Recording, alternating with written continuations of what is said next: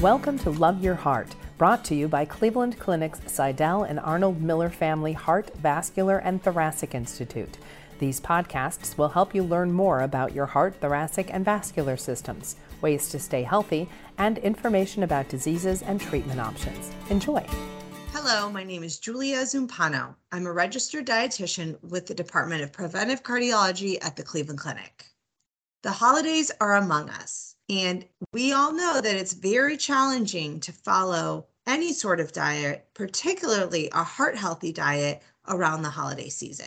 So, I have four easy tips for you to follow this holiday season to keep you on track. Tip number one is portion control. Oftentimes, holiday meals can be very heavy in fat and sodium and even sugar.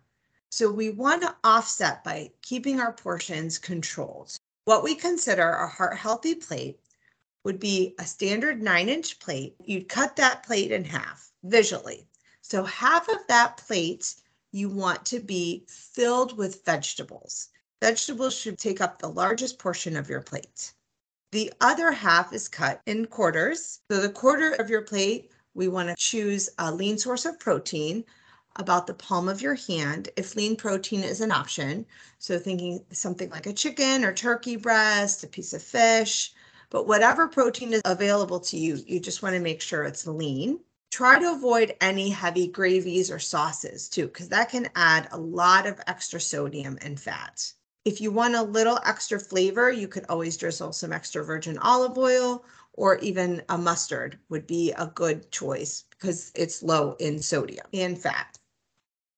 So the other quarter of the plate would be a complex carbohydrate if possible. Complex carbohydrates are made from grains.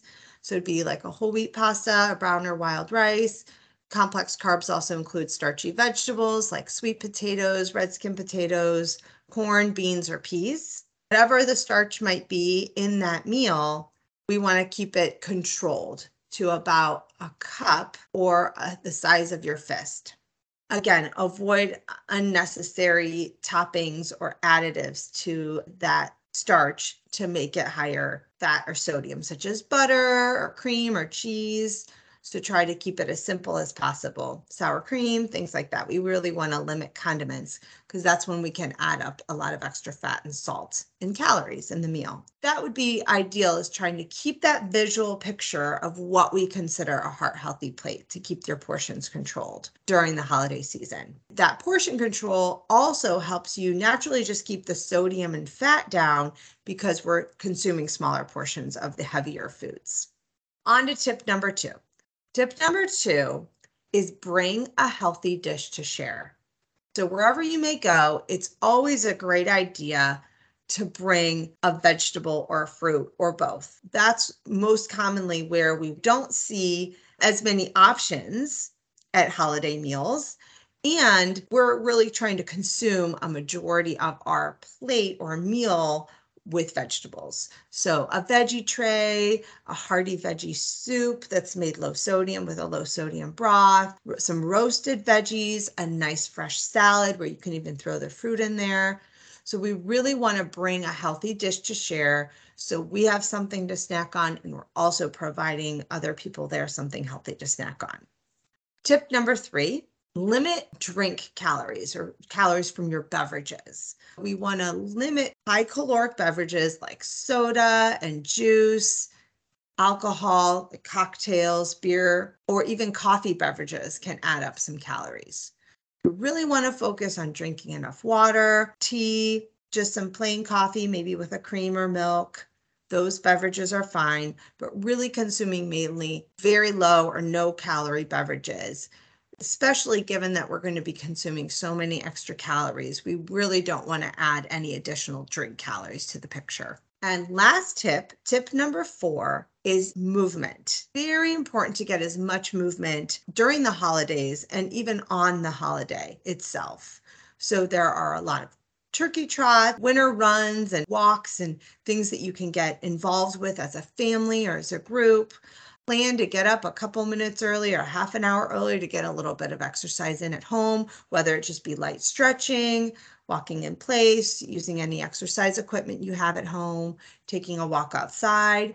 So, certainly making a point to get some movement in either before and after the meal. So there's nothing wrong with with doing it twice in that day. This would carry on throughout the entire holiday season, but really exercise is key to offset any of those additional calories. It also makes you feel better and to show that people who exercise t- tend to make better healthier food choices. So that's also very important to consider. Thank you today for joining me. Just in summary, four tips to keep your heart healthy this holiday season.